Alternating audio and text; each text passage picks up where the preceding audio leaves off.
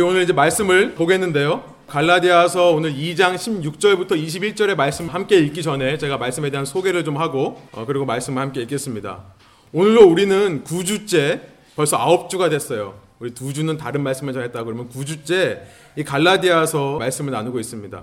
우리가 나누고 있는 이 갈라디아서는 사도 바울의 서신 중에 가장 먼저 기록된 편지라고 했습니다. 사도 바울의 1차 전도 여행을 통해 사도 바울은 로마령에 있던 갈라디아 지역 교회들에게 복음을 제시했었고 그 교회들에게 참 복음이 무엇인지를 이 갈라디아서를 통해 다시 한번 확인시켜 주고 있는 것입니다. 갈라디아서 1장 1절부터 5절까지는 사도 바울의 인사말이라고 했습니다. 유난히 짧았었죠. 이렇게 짧은 인사말을 하고 난 다음에 사도 바울은 1장 6절부터 9절까지 너희 가운데 갈라디아 교회 교인들 가운데 다른 복음, 참 복음이 아니라 different gospel, 다른 복음, 곧 거짓 복음을 믿는 사람들이 있다는 것이 참 놀랍다. 라는 고백을 했었습니다. 그리고 하늘에 있는 천사라 할지라도 내가 너희에게 전한 복음 외에 다른 복음을 전하면 저주를 받을지어다 라고 얘기를 했었어요. 그러고 나서 사도 바울은 1장 10절부터 자기가 전했던 복음뿐만 아니라 자기 자신의 사도됨을 변호하기 위한 자기 변호의 기록을 시작했던 거죠. 지난 시간 우리가 살펴봤던 2장 14절까지 무려 갈라디아서 전체 편지의 5분의 1의 분량을 할애할 만큼 사도 바울의 자기 변호는 중요했던 것입니다. 그리고 그 자기 변호는 클라이맥스가 있다고 그랬어요. 기억나시죠? 그 클라이맥스 최고조 정점에서 사도 바울은 이제 이 전체 편지의 thesis statement이라고 할 수 있는 오늘 본문 2장 16절부터 21절까지를 말씀하고 있는 거예요. 클라이맥스로 계속해서 사도 바울과 거짓 교사들의 갈등, 참 복음과 거짓 복음의 갈등들을 묘사해 오다가 그 클라이맥스 정점에서 이제 이 전체 편지의 핵심 메시지를 제시하는 겁니다. 굉장히 효과적이죠. thesis statement. 여러분 thesis statement이 뭔지 아시죠? 학교 다니시는 학생들은 많이 아시죠? 어떤 페이퍼나 어떤 리포트나 어떤 논문의 핵심을 요약한 것입니다. 우리가 읽을 2장 16절부터 21절은 갈라디아서 전체의 핵심을 요약한 것입니다. 그리고 더 나아가서 바울 신학이라고 부르는 우리가 바울 신학, 펄린 띠얼러지라고 부르는 그 모든 신학적인 개념의 핵심인 거예요. 더 나아가서 기독교 전체 교리의 핵심을 요약한 것이라 할 수 있습니다. 기독교 신앙이 무엇인가? 도대체 기독교인들은 무엇을 믿는가에 대해 한마디로 원 센텐스로 답을 내라고 한다면 요약하라고 한다면 바로 오늘 본문을 말할 수 있는 것입니다. 여러분 이제 오늘 본문이 얼마나 중요한지 좀 아시겠죠? 그래서 많은 사람들이 이 본문의 중요성을 알고요. 이 본문을 자신의 favorite passage라고 내가 제일 좋아하는 구절이라고 말합니다. 특별히 2장 20절 많은 사람들이 외우고 있죠. 여러분 아시죠? 내가 그리스도와 함께 예 십자가에 못 박혔나니 저를 좀 보시고 얘기해 주세요. 이게 다 외우시죠? 네, 외우시리라 믿습니다. 제가 상처받지 않으려고 넘어가겠네요. 그러나 여러분 우리가 본문을 읽기 전에요 한 가지를 좀 짚고 넘어갔으면 좋겠어요. 이 본문의 내용은요 우리가 머리로는 잘 이해하기 쉬운 내용이지만 우리의 삶에 적용하려고 하면은 너무나 힘들다는 것을 짚고 넘어가기 원합니다. 제가 반복해서 말씀드리지만 기독교 진리는 너무나 단순한 거예요. 쉽고 이해되고 마음으로 받아들일 수 있고요. 우리 입으로 아멘 할 수 있고요. 우리 머리로 외울 수 있는 것이 기독교의 진리입니다. 그러나 그 진리대로 살려면 힘든 것이 진리예요. 왜냐하면 우리가 이제 읽을 본문의 표현을 빌리자면 18절에 이런 말씀이 있는데요. 우리 자신은 본래 범법자이기 때문에 그래요. 본래 법이라는 것 자체를 싫어하고요. 법대로 살기를 너무나 힘들어하는 우리이기 때문에 우리 그런 트랜스그레서 범법자이기 때문에 진리를 우리 삶에 적용하려고 하면 어려운 것입니다. 여러분 사도 요한은 계시록에서 자신이 받은 환상 가운데 이런 기록을 했던 적이 있어요. 계시록 10장에 나와 있는 내용인데요. 하나님께서 자신을 말씀을 전하기는 사도로 부르시기 위해 부르셨을 때 하나님께서 주셨던 그 말씀이 자신의 입에서는 달았지만 속에서는 어땠다고 했죠? 쓰다라고 표현한 적이 있어요. 여러분에게 갈라디아서를 통해 주어지는 진리의 말씀은 어떠십니까? 여러분 매주 우리가 갈라디아를 살펴보고 있는데 이 말씀 속에서 바울이 제시하고 있는 참 성경적인 신앙 그 모습을 갖는다는 것, 그 참 복음의 모습으로 산다는 것이 혹시 어렵고 힘들고 부담스럽지는 않으세요? 저만 그런가요? 다들 그러시죠? 여러분 사도 바울은 앞으로도 계속해서 같은 메시지를 반복합니다. 그래서 머리로는 이 진리의 말씀을 이해하는 것이 별로 어렵지는 않아요. 오히려 우리의 이성은요, 이제 앞으로 이런 질문을 할 거예요. 아, 왜 이렇게 자꾸 똑같은 말을 반복하고 있는가? 라고 질문할 것입니다.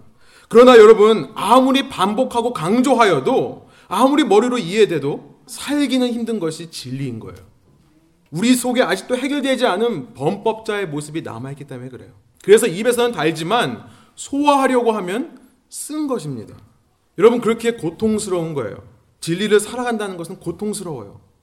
고통을 못 느낀다면 아직 소화가 안 된 상태에 있거나 아니면 아예 처음부터 진리를 먹지 않은 거겠죠.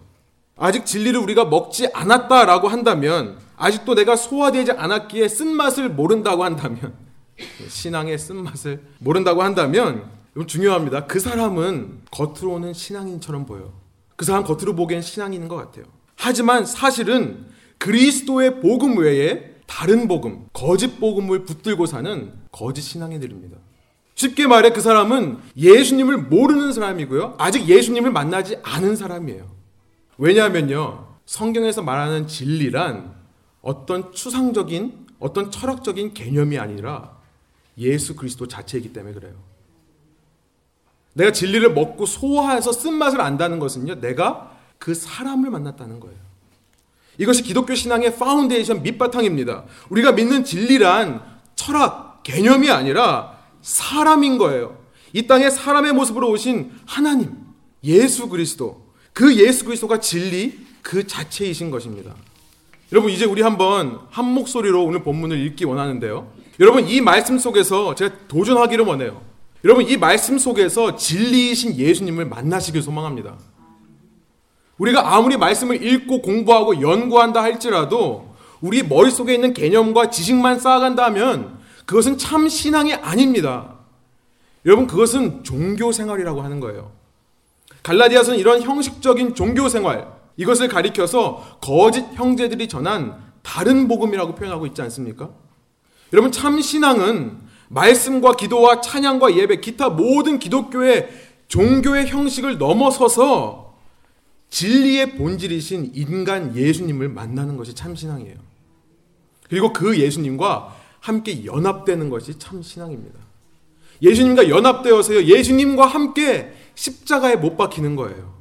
그리고 이제는 내가 십자가에 못 박히는 말미암아 내 안에 주인이 바뀌는 것입니다. 이전까지는 내가 나의 주인이 되어 살았지만 이제는 부활하신 예수님을 만나고 그분에 의해 십자가에 못 박혔기 때문에 그 예수님께서 살아계신 예수님께서 내 삶의 주인이 되시는 것이 이런 기적과 같은 역사가 일어나는 것만이 참신앙이라는 거예요. 여러분 기억하십시오. 이것을 이해하기는 너무나 쉽고 간단하지만 이대로 사는 것은 진지한 고민과 몸부림을 필요로 합니다. 여러분 몸부림이 필요한 것 같아요. 진리를 먹으시길 바랍니다. 그리고 진리를 소화시켜 내시길 바랍니다. 여러분 쓰다고 토해내지 마십시오. 이런 마음가짐 가지고 우리 함께 일어나셔서 주님의 임재 앞에서 하나님의 말씀 우리 한 목소리로 주님 제가 말씀하시는 대로 순종하겠습니다는 마음가짐을 가지고 함께 16절부터 봉독하기를 원합니다. 함께 한번 읽을까요? 사람이 의롭게 되는 것은 율법의 행위로 말미암음이 아니요 오직 예수 그리스도를 믿음으로 말미암은 줄 알므로 우리도 그리스도 예수를 믿나니 이는 우리가 율법의 행위로서가 아니고 그리스도를 믿음으로써 의롭다함을 얻으려 함이라 율법의 행위로서는 의롭다함을 얻을 육체가 없느니라 만일 우리가 그리스도 안에서 의롭게 되려 하다가 죄인으로 드러나면 그리스도께서 죄를 짓게 하는 자냐? 결코 그럴 수 없느니라. 만일 내가 헐었던 것을 다시 세우면 내가 나를 범법한 자로 만드는 것이라. 내가 율법으로 말미암아 율법에 대하여 죽었나니 이는 하나님에 대하여 살려 함이라. 내가 그리스도와 함께 십자가에 못 박혔나니 그런즉 이제는 내가 사는 것이 아니요 오직 내 안에 그리스도께서 사시는 것이라. 이제 내가 육체 가운데 사는 것은 나를 사랑하사 나를 위하여 자기 몸을 버리신 하나님의 아들을 믿는 믿음 안에서 사는 것이라. 내가 하나님의 은혜를 패하지 아니하노니 만일 의롭게 되는 것이 율법으로 말미암으면 그리스도께서 헛되이 죽으셨느니라. 아멘. 함께 앉아서 우리 기도하고 말씀 나누겠습니다. 살아계신 하나님 저희가 주님의 음성을 듣습니다. 하나님 이 음성의 참 의미가 무엇이고 이 음성이 말씀하시는 것이 무엇인지 제가 이 시간 깨어 집중하며 우리의 모든 관심을 주님께 드리며 우리가 그것을 깨닫기 위해 몸부림치는 저희 한 사람 한 사람 될 수 있도록 성령께서 저의 마음과 생각을 지켜주시고 저희 영혼 가운데 임재하여 주십시오. 그러나 지금 저희가 단순히 이것을 이해하고 넘어가는 것이 아니라 이 말씀이 가리키고 있는 삶의 현실을 비록 쓰더라도 비록 고통스럽더라도 비록 힘들고 어렵더라도 살아가기를 원합니다. 나의 힘만으로 할 수 없사오니 주님께서 이 시간 성령을 보내주시고 저희 마음 가운데 성령을 부어주셔서 우리의 뱃속으로부터 생수의 강이 흘러나올 수 있도록 인도하여 주십시오. 감사드리며 예수님 이름으로 기도합니다. 아멘. 여러분 진리에 대한 반응은 단 두 가지로 나타나는 것이 정상인 것 같습니다. 진리에 대한 반응은 단 두 가지라는 거예요. 본질상 우리는 범법자이기에 천성적으로 옳은 것을 싫어하는 우리 인간들은요, 진리와 충돌할 때 두 가지 반응이 나타납니다. 하나는 뭐냐면 그 진리에 무릎을 꿇는 거예요. 또 하나는 뭐냐면 그 진리에 대항하여서 아니다, 그게 진리가 아니라 다른 것이 진리다라고 말하는 것이 정상적인 반응입니다. 여러분, 하나님의 말씀, 예수 그리스도라는 진리와 부딪힐 때 그 예수 그리스도라는 진리에 무릎을 꿇는 사람들을 가리켜서 우리가 신앙인이라고 하죠. 하나님의 말씀이신 예수 그리스도 그 진리와 부딪힐 때 아니다. 그것이 진리가 아니라 다른 것이 진리다라고 말하는 사람을 가리켜서 우리는 비신앙인, 불신자라고 합니다. 여러분 근데 이 두 가지가요 전부 정상이에요. 그럼 그거 아세요? 불신자도 정상이에요. 우리는 어떻게 안 믿을 수 있나? 저게 정상이면 저게 안 믿을 수 있냐? 이렇게 얘기하지만 여러분 진리 앞에서 인간이 보이는 행동의 정상적인 반응입니다. 본질상 범법자인 자들이 진리를 대할 때 나타나는 정상적인 반응이라는 거예요. 여러분 그런데 우리의 현 세상을 보면요. 이 세상을 지배하려고 하는 악한 세력이 있습니다. 그 악한 세력은요. 이 세상에 자꾸만 거짓된 가르침으로 이 세상을 유혹을 해요. 그래서 비정상적인 사람들을 만들어내요. 말하자면 돌연변이 같은 사람들이 생겨나는 겁니다. 여러분 언제나 그렇듯이 정상적인 사람들은 별 문제가 안 돼요. 그렇죠? 비정상적인 사람들이 골치가 아픈 거예요. 여러분 정상적으로 반응해서요. 아니다 나 못 믿겠다 이러면 차라리 우리 마음속에 긍휼한 마음이라도 들죠. 그런데 이런 돌연변이들은 도대체 어떻게 감당해야 될지는 모르겠어요. 이런 첫 번째 돌연변이는 뭐냐면요. 진리와 부딪히지 않는 투명 인간이다. 저는 이렇게 표현해 보고 싶습니다. 진리와 부딪히지를 않는 투명 인간들이에요. 여러분 두 번째 돌연변이는 뭐냐면요. 무릎은 꿇긴 꿇어요. 그런데 다리가 두 개가 아닌 거죠. 네 개, 여섯 개, 여덟 개 있는 거예요. 이 진리에도 무릎을 꿇고 동시에 다른 진리에도 무릎을 꿇는 제가 표현하기로는 오징어 다리 인간 이라고 표현하고 싶습니다. 여러분 특별히 현대를 살아가는 이 포스트 모더니즘을 살아가는 이 사회, 이 포스트 모더니즘적인 사회의 가치와 문화와 교육에 익숙한 젊은 세대들에게서 이런 비정상적인 돌연변이의 모습들을 많이 발견하곤 합니다. 하지만 그렇다고 해서 이 시대 젊은이들만 그런 게 아닌 것 같다는 생각을 제가 요즘 좀 많이 합니다. 여러분 투명 인간 이, 이 인간들은 어떤 인간들인가? 제가 정말 그 세포 조직이 단백질이 아니라 뭐로 돼 있길래 저 저런지는 모르겠지만요. 여러분 이들은요 진리와 절대 부딪히지를 않습니다. 어떤 진리든지요 서로 인정하고 서로 용납하고 서로 존중해 줄 줄 알아요. 그러면서 자기 나름대로는 내가 믿는 진리가 따로 있어요. 다른 사람들도 내가 그들의 진리를 인정해 주는 것처럼 내 진리를 용납하고 존중하고 인정해 주기를 바라는 사람들이 투명 인간들입니다. 제가 옛날에 청소년들을 목회할 때는요 이런 인간들을 가리켜서 제가 그 Matrix의 Neo 같다고 했는데요. 그 영화 보신 적이 있으시죠? 메이트릭스. 꼭 보십시오. 정말 포스트 모더니즘의 극단을 보여주는 정말 anti-Christian movie인데요. 거기서 보면 Neo가 총 쏘면 어떻게 하죠? 이렇게 제가 제가 이거 해, 해야 되나요? 예. 청소년들한테는 하는데 제가 안 해도 되죠? 예. 아시죠? 뭔지? 몰라요? 아시는데 일부러 그러시는 거죠. 시키시려고. 총알이 오면 이렇게 피하는 거 모르세요? 이렇게? 아무리 쏴도요, 맞지를 않아요. 이게 투명 인간들입니다. 여러분, 보세요, 한번. 1 더하기 1. 1 더하기 1은 그러면 창문일 수 있다고 합니다. 아니면 이렇게 얘기하는 사람도 있어요. 물방울 하나와 물방울 하나를 더하면 아직도 물방울 하나입니다. 실제로 이렇게 말하는 사람들이 있더라고요. 여기서 말하는 1이 도대체 뭔지를 모르기 때문에 이거에 대한 답을 내릴 수 없다라고 말하는 사람도 있습니다. 혹은 1 더하기 1은 이모티콘이다. 무슨 말, 말인지 좀 알아들으셔야 되는데. 여러분, 창문은 이해가 되세요? 이따가 신교 시간에 청년들한테 좀 물어보세요. 뭔 소린가? 여러분 제가 그런 사람들에 대해서 1 더하기 1은 2입니다라고 얘기하면 이렇게 객관적인 진리가 있다고 말하면요 싫어합니다. 저는 참 이해가 안 가는 게 이런 사람들이 어떻게 물건값을 계산할 줄 아는지 모르겠어요. 객관적인 진리가 없다고 믿으면서 어떻게 객관적인 진리대로 살아가는지를 모르겠어요. 자기가 의식하건 의식하지 못하건 간에 어떻게 자녀들한테 산수를 가르쳐 주는지 저는 모르겠습니다. 아무튼 이런 투명 인간들이 있어요. 한편 오징어 다리 인간들. 이 사람들은요 말 그대로 다리가 두 개만 있는 게 아니라 네 개, 여섯 개, 여덟 개, 열 개 이렇게 있는 거예요. 그래서 여기에도 OTL 하고 저기에도 OTL 하고 여기저기 다 OTL 하는 거예요. 도대체 설교를 알아들으시는 거예요? OTL 아세요? 이따가 또 물어보세요. OTL이 뭔지요. 이 사람들은요, 한 가지 진리가 맞다는 것을 인정을 해요. 받아들여요. 그런데 이 진리만이 아니라 다른 진리도 받아들입니다. 그래서 이 진리, 저 진리 다 맞다고 그래요. 그렇기 때문에 우리는 질문할 수밖에 없습니다. 이 사람이 과연 진리가 뭔지를 아는가? 물어볼 수밖에 없는 거예요. 여러분, 문제는요, 제가 생각하기에 문제는 이렇게 투명 인간들과 오징어 다리 인간들을 만들어내는 이 시대의 포스트 모더니즘적인 사회의 문화와 가치, 교육들도 문제지만 여러분 더 큰 문제는 뭐냐면 더 심각한 문제는 뭐냐면요. 이렇게 진리 앞에서 비정상적인 모습을 보여주는 사람을 우리가 불신자라고 분류하지 않고요. 신앙인으로 분류한다는 데 문제가 있는 거예요. 심각한 문제입니다. 여러분 교회는 다녀요. 하나님의 말씀을 읽고 묵상도 합니다. 그러나 신기하게도 그 말씀의 진리와 부딪히지를 않아요. 진리이신 예수 그리스도의 모습을 보고도요. 그 모습을 닮고 싶은 마음이 생겨나지가 않는 거예요.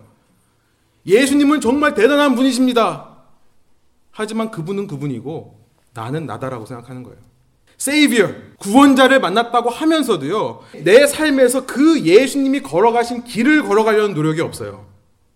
여러분, 제가 인디아나 존스 잘 무슨 영화인지 잘 기억이 안 나는데, 인디아나 존스의 그런 장면이 기억이 나요. 어떤 동굴 안에 이제 인디아나 존스가 찾아 들어가는데요. 뭐 이렇게 돌들을 밟고 가야 돼요. 기억하세요? 몇 편인지는 모르겠지만. 근데 인디아 존스는 기가 막히게 그 암호를 풀어내요. 그래서 이 돌 밟고 저 돌 밟고 이렇게 가요. 무사히 건너갑니다. 그때 그 뒤를 따라온 사람들이 어떻게 해요?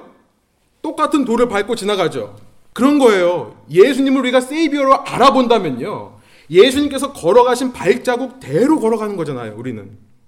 그래야 살 거 아니에요. 다른 거 밟으면 죽을 거 아니에요. 투명 인간들이에요.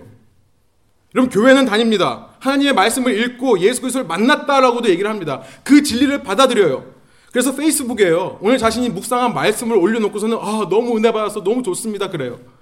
그러고 나서 그 바로 다음 포스트에 무슨 글을 올리냐면요. 지드래곤의 신곡 뭐빛뭐 뭐요? 삐딱하게 이것이 올려놓고 너무 좋다고 그래요. 제가 기가 막혀가지고요. 여러분 중에 삐딱하게 올리신 분 빨리 내리세요 집에 가셔서. 제가 기가 막혀서 이 삐딱하게 도대체 무슨 노래인가 살펴봤더니 가사가 이런 게 있어요. 영원한 것은 없고 어차피 나는 혼자였기에 그렇기 때문에 하늘을 향해 침을 뱉는데요. 여러분 한 가지 여러분 G드래곤은 아세요? 제가 갑자기 그 생각이 들었어요. 여러분 G드 여러분 영화 소설에 나오는 무슨 용이 아니죠? 예, 여러분 좀 세대가 어떻게 돌아가고 있는지 좀 관심을 가지시고 우리 젊은 세대에게 좀 더 관심을 가지시길 바래요. 여러분 한 가지 진리가 옳다 너무 좋다 하고 하면서도 동시에 다른 것들도 너무 좋은 것입니다.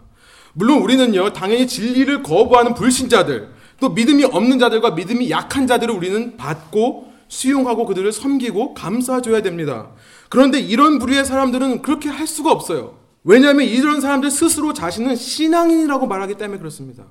여러분 진리란 뮤추얼리 익스클루시브한 거예요. 배타적인 것입니다. 한 가지가 옳다고 믿으면 그것만이 옳은 것처럼 말하고 살아가는 게 진리를 아는 사람의 행동이에요. 그리고 나서 그 진리가 아닌 것들은 철저하게 부정하는 겁니다. 거스르는 거예요. 이런 사람들이 참 신앙이고 그러지 않은 사람들 전부 불신자들입니다. 그런데 어떻게 이러한 불신앙인 사람들이 자기 스스로는 신앙인이라고 착각하고 게다가 그 사람 주위에 있는 사람들까지도 그 사람을 신앙인으로 인정해 줄 수 있는 것입니까? 여러분 저는 오늘 본문에서 그 답을 찾는데요. 그들이 자신들이 참 신앙이라고 착각하고 주위 사람들까지도 그렇게 인정하는 이유는 뭐냐면요. 그들이 보여주는 행동 때문에 그래요. 종교적인 신앙의 행동들 때문에 그렇습니다. 주일이 되면 당당히 교회 갑니다. 교회 와서 대부분 뭐 딴 생각하고 졸기도 하지만 그래도 찬양 시간, 말씀 시간에 참여합니다. 교회에 와서요, 하나님을 열심히 의식하려고 하지만 동시에 사람들의 눈도 의식해요. 제가 옛날에 이쪽 면에 제가 자신 있었어요. 여러분 그러시지 않으세요? 거울 보면은 이쪽 면에 자신 있고 저는 그래서 항상 예배 이쪽에 앉습니다. 옛날에 그랬어요. 이제 제 아내를 만나기 전까지는요. 여러분 열심히 봉사도 하고 여러분 열심히 섬기기도 합니다. 무슨 직책이 있으면요 맡고 싶어 하고요. 무슨 직분을 받기도 원해요. 성경도 읽습니다. 기도도 합니다. 때가 되면 선교 여행이니 구제사기니 여러 가지 행동을 합니다. 여러분 이것이 나쁘다는 것이 아니에요. 이 가운데 진리가 살아 있으면 좋은 거예요. 진리가 빠져 있는 것을 행동으로만 하는 겁니다. 내 속에 진리 되신 예수님을 알아보고 이런 모든 행동은 다 하지만 그 예수님을 알아보고 그분만이 나의 참 주인이 되시기 위해 열심히 노력하는 강박관념이 없어요. 그냥 행동들만 하는 겁니다. 여러분 저는 강박관념이라는 말을 쓰고 싶어요. 정말 우리가 살오는 팔을 걷는 것처럼 어떻게 하면 내가 예수님처럼 살고 싶을까? 그런 강박관념에 살아가는 거예요. 나의 한 걸음 한 걸음 예수님께서 가신 발자국을 발견하려고 하고 그 발자국대로만 가려고 하는 조급함과 긴장감이 없습니다. 예수님의 음성을 들으려고 마치 사슴이 목마른 사슴이 시냇가를 찾아 헤매듯이 그런 갈급함이 없는 거예요. 왜 그렇죠? 그런데도 어떻게 그 사람들이 신앙이라고 얘기할 수 있죠? 왜냐하면 가끔 가다가 그들이 보여주는 종교적인 행위들이 있기 때문에 그래요. 그러면서 자기가 신앙이라고 착각하기 때문에 그렇습니다. 그러니 그런 행위들을 근거로 해서 자신이 진리 앞에 무릎을 꿇고 그 진리에 서렌더 정말 항복하는 그런 일이 없이 자기가 신자라고 착각하고 신앙이라고 착각하고 사는 거예요. 그런 행위들을 근거로 해서 자기 자신이 세상과 신앙을 적절히 타협하고 있으면서도 자기가 신앙이라고 생각하는 것입니다. 그렇기에 그들에게는 그 행위가 너무나 중요한 거예요. 그리고 그 행위를 정당화시켜주는 율법주의적인 의식이 너무나 소중한 것입니다. 이러한 당시 갈라디아 교인들의 교인 상태, 또 그들을 흔들고 있는 거짓 교사들의 가짜 신앙의 모습, 이런 모습들에 대해 사도 바울은 오늘 본문 16절을 통해 하나님의 참 복음이 무엇인지를 외치고 있습니다. 참 신앙이 무엇인지도 모른 채 종교적인 형식과 행위에 빠져 헤매고 있는 현재 우리들의 신앙 생활을 향해 사도 바울은 지금 16절의 고백을 선포하고 있는 것입니다. 우리 한번 16절의 말씀을 한번 한 목소리 읽어볼까요? 함께 읽을게요. 사람이 의롭게 되는 것은 율법의 행위로 말미암음이 아니요 오직 예수 그리스도를 믿음으로 말미암은 줄 알므로 우리도 그리스도 예수를 믿나니 이는 우리가 율법의 행위로서가 아니고 그리스도를 믿음으로써 의롭다 함을 얻으려 함이라 율법의 행위로서는 의롭다함을 얻을 육체가 없느니라 아멘. 여러분 제가 이 16절을 읽으면서 참 놀랐어요. 제가 이렇게 놀랄 수밖에 없는 이유는요. 사도 바울과 같은 배경과 그런 환경 속에 살던 사람이 어떻게 이런 교리의 핵심, 기독교 교리의 전체 성경의 핵심이 되는 말씀을 기록할 수 있었을까? 어떻게 이것을 깨닫고 선포할 수 있었을까 생각해 보니까 너무 놀랍습니다. 여러분 마틴 루터는 이 16절을 가리켜서 기독교 교리의 최고봉이다라고 말하였습니다. 여러분 놀랍지 않으세요? 어떻게 사도 바울 같은 사람이 이런 말을 쓸 수 있을까요?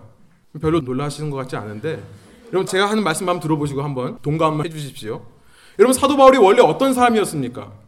사도 바울은 유대인 중에 유대인이었고 바리새인 중에 바리새인이었습니다. 그런 유대교 최고 율법학자인 그 중에 하나인 가말리엘이라는 사람으로부터 공, 율법을 배운 사람입니다. 그의 열심은 우리가 읽었던 갈라디아서 1장 13절부터 14절에 보면요. 그의 열심은 모든 동족 또래 유대인들보다 지나쳐서 그 열심으로 하나님의 교회를 심히 박해하였고 멸하려 했던 자라고 스스로 말하고 있습니다. 13절 14절이요. 제가 한번 읽어드릴게요. 내가 이전에 유대교회에 있을 때의 행한 일을 너희가 들었거니와 여러분 제가 하이라이트 했는데요. 너무나 중요한 말이 뭐냐면 my former life. 내 이전 삶에서는 내가 유대교회에 있을 때 행했던 일을 너희가 안다. 내가 그때 하나님의 교회를 심히 박해하여 멸하려 하였고 내가 내 동족 동년배의 사람들 중 같은 나이 또래인 사람들 중보다 유대교를 지나치게 믿어서 내 조상의 전통에 대하여 더욱 열심히 있었다라고 얘기합니다. 이것이 사도 바울의 이전 삶 former life였어요. 행위 중심의 종교 생활에 심취해 있던 사도 바울이 이런 삶을 살던 사도 바울이 어떻게 이런 복음의 메시지를 기록할 수 있었을까요? 여러분 게다가 시대적 배경을 한번 살펴보면요. 갈라디아서가 바울 서신 중에 가장 처음 기록된 서신이라면 그리고 우리가 이해하듯이 이것이 AD 약 48년경에 쓰여진 기록이 맞다면요.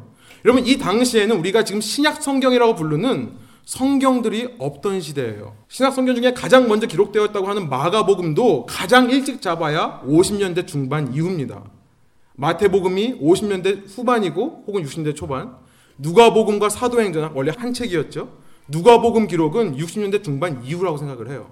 사도 바울이 이 글을 쓸 때에는요. 성경이 없던 거예요. 기독교 성경이. 놀랍죠. 더 놀라운 것은 뭐냐면 사도 바울은 예수님께서 살아 계실 때에 예수님과 함께 다닌 적이 없던 사람이었습니다. 심지어 그는 예수님의 사도들로부터도 제자들로부터도 어떤 가르침을 받지 않은 사람이었습니다.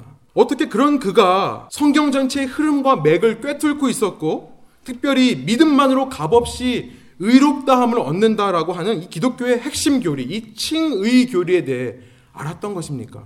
더 놀라운 것은 뭐냐면 사도 바울이 쓰는 이 칭의라는 단어는요. 기독교 역사상 여기서 처음 쓰이는 거예요.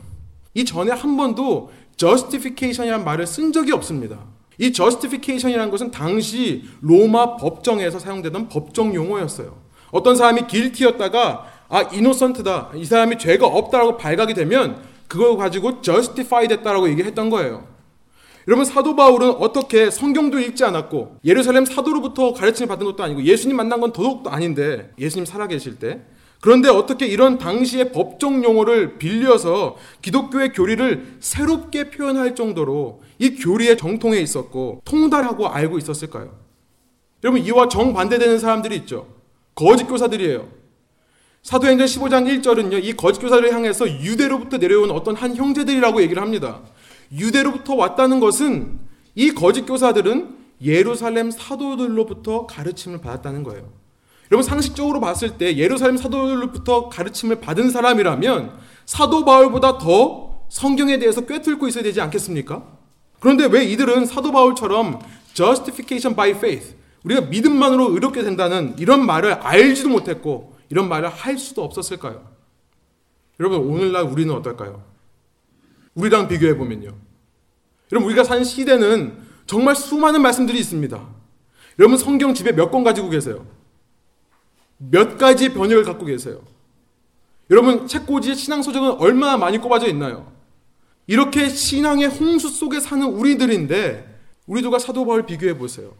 이런 상황 속에 살면서도 우리는 핵심 교리를 잊은 채 어떻게 해서든지 내 행위로 내 신앙을 정당해 하려는 노력으로 살지는 않습니까? 어떻게 이 현대를 바라볼 때에 신앙 안에 저렇게 비정상적인 투명 인간들과 오징어 다리 인간들이 있는 거예요. 이렇게 자료들도 많고 좋은 설교들도 얼마나 많은데요. 이와 반대로 당시 아무 기록 없이 어떻게 사도 바울은 참된 복음의 메시지를 이해할 수 있었을까요? 이것이 우리가 붙잡아야 되는 겁니다. 이 질문에 대한 답을 우리가 붙잡아야 되는 거예요. 이것을 붙잡을 때 우리의 신앙이 시작되는 거예요. 어떻게 이럴 수 있었습니까? 답은 간단해요. 사도 바울은 예수님을 만났기 때문에 그래요. 부활하신 예수님을 만났기 때문에 그래요. 거짓 교사들과는 달리 오늘날의 비신앙인들과는 달리 그는 진리를 만났기 때문에 그렇습니다. 사도 바울은 그 진리 자체이신 예수 그리스도를 만나 그의 눈이 멀었던 사람입니다.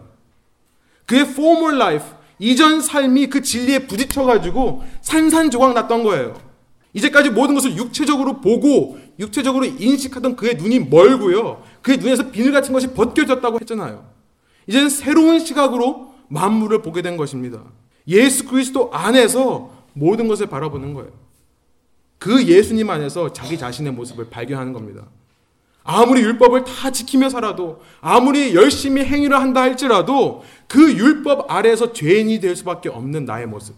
그러나 비록 그런 나라 할지라도 예수께서 우리를 위해 대신 흘리신 피의 능력을 의지할 때에 그 보혈의 능력이 덮여져서 하나님과의 참 사랑의 관계가 회복이 되고 그래서 하나님께서 우리를 의롭다 불러주신다는 그리스도 예수 안에 있는 의로운 자기 모습을 발견한 것입니다.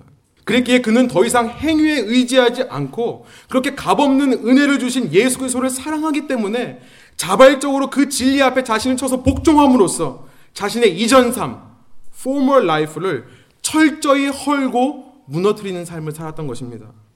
삶의 매 순간 진리 대신 예수님만을 붙들고 그 예수님의 발자국만을 따라가려고 온갖 노력을 하며 살았던 것입니다. 그런 그의 고백이 18절에 담겨 있어요. 우리 18절에 한번 한 목소리 한번 읽어볼까요? 만일 내가 헐었던 것을 다시 세우면 내가 나를 범법자로 범법한 자로 만드는 것이라. 내가 이전 삶을 다시 세울 수 없다라는 사도 바울의 외침입니다. 나는 범법자. 아직도 그렇다면 법을 어기는 범법자일 뿐이다라고 고백하는 거예요. 여러분, 우리의 행위에 근거한 모든 신앙이 돌 위에 돌 하나도 남지 않고 전부 무너져 내릴 때에야 우리는 우리 속에 있는 불신앙을 발견하는 겁니다. 예수님을 믿는다라고 하면서도 그 예수님의 예수 그리스도라는 진리에 동의는 하지만 나의 삶의 방식이 변하지를 않는 나의 삶의 패러다임 시프트 가치관과 세계관의 변화가 일어나지 않는 그런 나의 불신앙을 발견하는 거예요.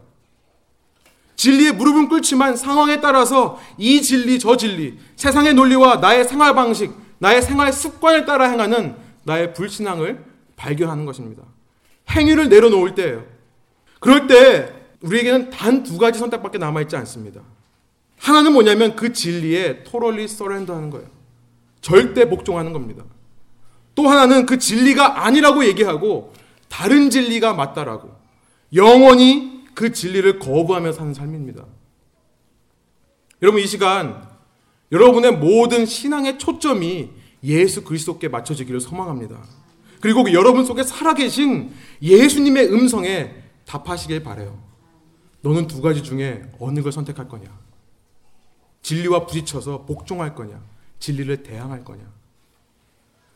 여러분 우리가 이런 우리의 불신앙을 발견할 때에 굿뉴스가 있습니다. 복된 소식이 있어요. 신앙은 우리의 불신앙을 발견하고 끝나는 게 아니에요. 그런 불신앙에게 굿뉴스를 주는 거예요. 복음을 주는 거예요. 그 소식이란 뭐냐면 예수님께서 하신 한 비유의 이야기입니다. 제가 성경의 이야기 중에 가장 좋아하는 이야기이고 읽어도 또 읽어도 그 감동이 전혀 식지 않는 그런 이야기입니다. 살아있는 아버지의 유산을 미리 달라고 그래서 도망간 한 아들의 이야기입니다. 그는 마음속으로부터 아버지를 죽였습니다. 아버지 없는 곳으로 가서 오직 자신이 자신의 삶의 주인이 되어 허하고 방탕한 삶을 살다가 어느 순간 그는 내부로부터는 궁핍, 외부로부터는 기근을 만납니다. 그는 그때 자신의 처절한 밑바닥을 보았어요. 그래서 그는 살기 위해 몸부림을 칩니다. 내가 어떻게 해서든지 살아보려고 나의 행위를 보여줍니다. 예수님은 왠지는 모르겠지만 그가 택한 직업이 뭐라고 말씀하시는지 기억하세요? 예수님은 하필이면 수많은 이 세상의 직업들 중에 그가 택한 것이 뭐였냐면 돼지에게 밥을 주는 일을 선택했다고 얘기합니다.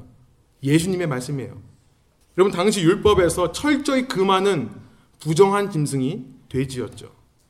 그런 부정한 짐승의 똥을 치우고 그 돼지의 그 부정한 짐승의 밥을 먹이는 부정한 일을 선택한 것입니다. 그러다가 그는 그 돼지 먹이조차 자기가 먹을 것이 없음을 그 돼지 먹이라도 내가 먹었으면 좋겠다. 굶어 죽게 되었다는 것을 깨닫고 그때서야 그는 아버지 집에서는 아무리 종이라 할지라도 굶어 죽지 않음을 깨닫습니다. 그러고 나서 이런 결단을 하죠. 아 그래 차라리 아버지의 종으로 평생을 살지라도 이제 아버지의 집으로 돌아가야겠다. 그럼 그가 아버지께로 돌아갑니다. 돼지를 위해 일하던 그 부정한 모습 그대로 아버지께로 가는 거예요. 그때 아버지를 향해 가는데 멀리서 그를 바라보시는 아버지의 모습을 발견합니다.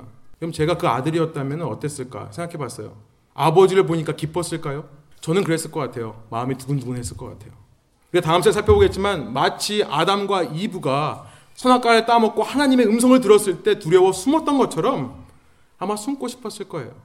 마치 야곱이 에서를 만나러 가다가 에서가 오는 것을 보고서는 자신은 피하고 자신의 소유물들과 아내와 아들들을 먼저 보내는 것처럼 어쩌면 아버지의 모습을 보고 내가 이미 마음속을 죽였던 아버지의 모습에 당황했을 것이라고 생각합니다. 내 모습을 감추고 싶을 거예요. 그런데 놀라운 게 뭔지 아세요? 그 아버지의 모습이 점점 더 크게 보여요. 다리가 움직이지 않습니다. 저는 그럴 것 같아요. 못 움직일 것 같아요, 더 이상. 이게 어쩐 일인가? 어떻게 아버지 모습이 커질 수 있는가? 자세히 보니까 아버지가 나를 향해 뛰어오고 계시는 거예요. 달려오고 계시는 겁니다. 두려움도 엄습할 수 있죠. 어찌할 바를 모르겠어요. 내가 어떤 인사를 드려야 될까? 웃어야 되나? 울어야 되나? 아버지의 모습 점점 더 커집니다. 그러다가 아버지 모습이 내 앞에 섭니다. 그 아버지께서 그토록 부정한 나를 아무런 거리낌 없이 끌어안아 주세요. 내 목을 붙잡습니다. 내 품에 안기십니다. 그러더니 그분의 얼굴이 내 시야를 가려버리는 거예요. 그분이 내 뺨에 뽀뽀를 하는 거예요. 여러분 이 이야기 속에서 이후 이 아들은 한마디를 하지 않습니다. 여러분 이 이야기 속에서 이 아들은 아무런 행동을 못해요. 제가 관심 있게 본 것은요. 이 사건 이후에 이 아들은요. 아버지의 손에 이끌려 갑니다. 그리고 아버지가 입혀주시는 옷을 입어요. 내가 노력하는 것이 아닙니다. 내가 행동하는 것이 아닙니다. 아버지께서 나를 끌고 가시고 나에게 옷을 입혀주세요. 그리고 아버지께서 나에게 너는 내 아들이다라고 말하는, 증명하는 반지를 끼워주세요. 그리고 아버지께서 나에게 신발을 신겨주세요. 넌 더 이상 노예가 아니다. 넌 더 이상 집 없이 떠돌아다니는 사람이 아니라 집이 있는 사람이다라는 것을 표현해 주기 위해 신발을 신겨주시는 겁니다. 아버지께서 손을 잡으시고요. 아버지께서 잔치를 벌여주세요. 아버지께서 모든 행동을 해주시는 겁니다. 여러분 예수님께서는 이 이야기를 당시 서기관과 바리새인들에게 했던 말씀이라는 것을 여러분 아세요? 서기관과 바리새인들이 마음속에 예수님에 대한 의심이 있는 것을 아시고 그들에게 하신 말씀이에요. 여러분 사도 바울의 이전 삶, former life와 같이 율법적인 행위가 나의 신앙을 결정할 수 있고 나를 구원할 수 있다고 믿는 사람들에게 이 이야기를 말씀하신 겁니다. 참된 가르침을 받고도 예루살렘 사도로부터 참된 가르침을 받고도 아직도 할 일을 받아야지만 구원에 이른다고 말하는 거짓 교사들을 향해 이 말씀을 하시는 거예요. 참된 가르침을 받고도 사도 바울로부터 참된 복음이 무엇인지를 전해 들었으면서도 그런 거짓 교사들의 유혹에 넘어가 버리는 갈라디아 교회 교인들을 향해 이 말씀을 하시는 거예요. 오늘날 진리와 부딪히지 않는 법을 깨달은 우리들에게 오늘날 진리이신 예수 그리스도 외에 다른 진리에게도 무릎을 꿇는 우리들에게 들려주신 이야기입니다. 우리 이 시간 우리를 향하신 우리를 향해 값없이 의롭다함을 주시는 아버지 하나님과 예수 그리스도의 사랑 앞에서 우리의 모든 행위에 근거한 이전 삶을 무너뜨리시기를 소망합니다. 그리고 동시에 우리 함께 담대히 외칠 수 있기를 소망합니다. 사도 바울처럼 담대하게 그것은 나의 former life 이전 삶이었다고. 우리가 이렇게 고백했으면 좋겠어요 이 시간. 이것은 내가 이 자리에 오기 전까지의 former life였다고 선포하기를 원합니다. 그리고 동시에 선포하기를 원합니다. 앞으로도 어떤 경우에도 내가 헐었던 그것을 다시 세우지 않겠노라고. 때로 내 삶에 실패하고 넘어지는 일들이 있을 수 있겠지만 앞으로 나의 삶은 진리에 의해 결정되어서 그 진리대로 살기 위해 온갖 몸부림을 칠 거라고. 내 삶에 예수 그리스도의 발자국을 발견하기 위해 나는 갈급해 할 것이며 조급해 할 것이며 그 발자국만을 따라가겠노라고. 비록 진리는 쓰지만 쓴 것을 소화하겠다라고. 이렇게 함께 선포하며 나가시는 저 여러분들에게 소망합니다. 함께 기도하시겠습니다. 이 시간 우리 조용히 하나님의 우리를 향하신 값없는 사랑을 다시 한번 묵상하시면서 우리의 모든 행위에 근거한 모든 종교 생활들을 그 진리 앞에서 철저히 부셔뜨리고 헐어버리기를 소망합니다. 아버지, 주님의 그 의롭다 하시는 사랑 앞에서 저는 아무것도 할 수 없습니다. 저는 아무것도 할 수 없습니다. 그러나 주님, 제가 옷을 주워 입지 않아도, 제가 제 손가락에 반지를 끼지 않아도, 제가 제 신발을 찾아 신지 않아도, 하나님께서는 여전히 나의 아버지 되심을 믿게 하여 주십시오. 그래서 주님, 사도 바울과 같이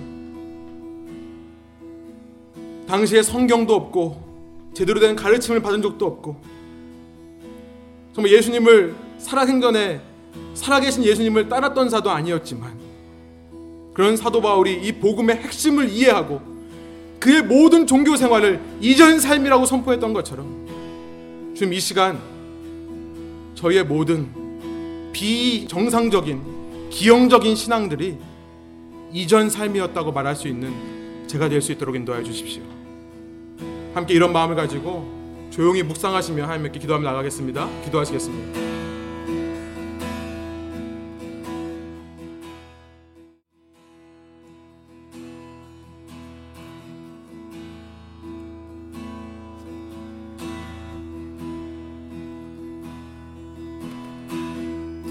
아버지 하나님 저희가 이 시간에 저희의 모든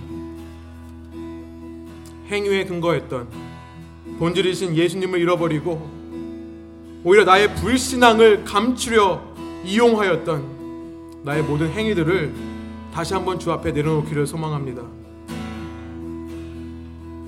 아버지 하나님 그런 삶이 나의 이전 삶이었다고 고백할 수 있도록 인도해 주십시오. 주님 진리와 부딪히지 않는 저의 모습을 주께서 용서하여 주십시오.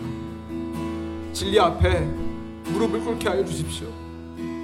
복종하게 하여 주십시오. 내가 내 힘으로 노력하는 것이 아니라 진리가 나를 붙잡고 내 삶을 인도할 수 있도록 인도해 주십시오. 지금 저희가 예수님을 믿는다 하면서도 예수님 외에 얼마나 많은 진리들을 붙잡고 사는지 모르겠습니다. 두려워하지 않도록 인도해 주십시오. 아버지의 진리만을 붙잡고 옳은 것으로 믿고 여기며 다른 것들은 저희가 내려놓고 아니라고 얘기할 수 있도록 인도해 주십시오. 아버지 우리를 감싸고 있던 모든 종교 행위들이 다 무너져 내릴 때에 이러한 불신앙의 모습을 발견할 수 있도록 인도해 주시고 매일매일의 삶을 통해 내가 얼마나 하나님께서 원하지 않는 불신자인지를 깨달을 수 있도록 인도해 주십시오. 그러나 주님 거기서 멈추는 것이 아니라 그런 나를 붙잡아 인도해 주시는 우리 아버지를 느끼게 하여 주십시오. 나의 삶의 매 순간에서 비록 나는 절망하고 넘어지고 쓰러지지만 아직도 나의 삶을 붙잡고 계시는 하나님을 발견하게 하여 주십시오. 그런 예수 그리스도의 사랑에 이끌려 하루하루를 살아가는 저희 교회 될 수 있도록 인도하여 주십시오. 아버지 이 시대 젊은이들 주께서 붙잡아 주시기를 원합니다. 이 시대 사회와 문화가 아버지 이들을 속이고 있습니다. 아버지 하나님 붙잡아 주셔서 이들이 하나님께만 붙잡힘을 받을 수 있도록 인도해 주시고 세상의 세력과 세상의 유혹에 눌려 살지 않도록 인도해 주시며 아버지 모든 눌림으로부터 자유케 되어서 주 안에서 참된 기쁨과 행복을 맛보며 아버지 아버지께서 주신 풍성한 삶을 경험할 수 있는 이 땅의 젊은이들 될 수 있도록 인도하여 주십시오.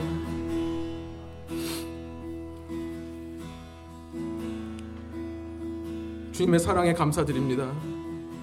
주의 사랑에 감사드립니다. 이 모든 말씀 나를 위해 생명까지 버리시며 지금도 나에게 달려오고 계시는 사랑하는 예수님의 이름으로 기도합니다. 아멘. 함께 주기도문으로 우리 예배를 마치겠습니다. 하늘에 계신 우리 아버지여 이름이 거룩히 여김을 받으시오며 나라가 임하옵시며 뜻이 하늘에서 이루어진 것 같이 땅에서도 이루어지이다. 오늘날 우리에게 일용할 양식을 주옵시고 우리가 우리에게 죄 지은 자를 사여 준 것 같이 우리 죄를 사여 주옵시고 우리를 심에 들지 말게 하옵시며 다만 악에서 구하옵소서. 되게 나라와 권세와 영광이 아버지께 영원히 싸움나이다. 아멘.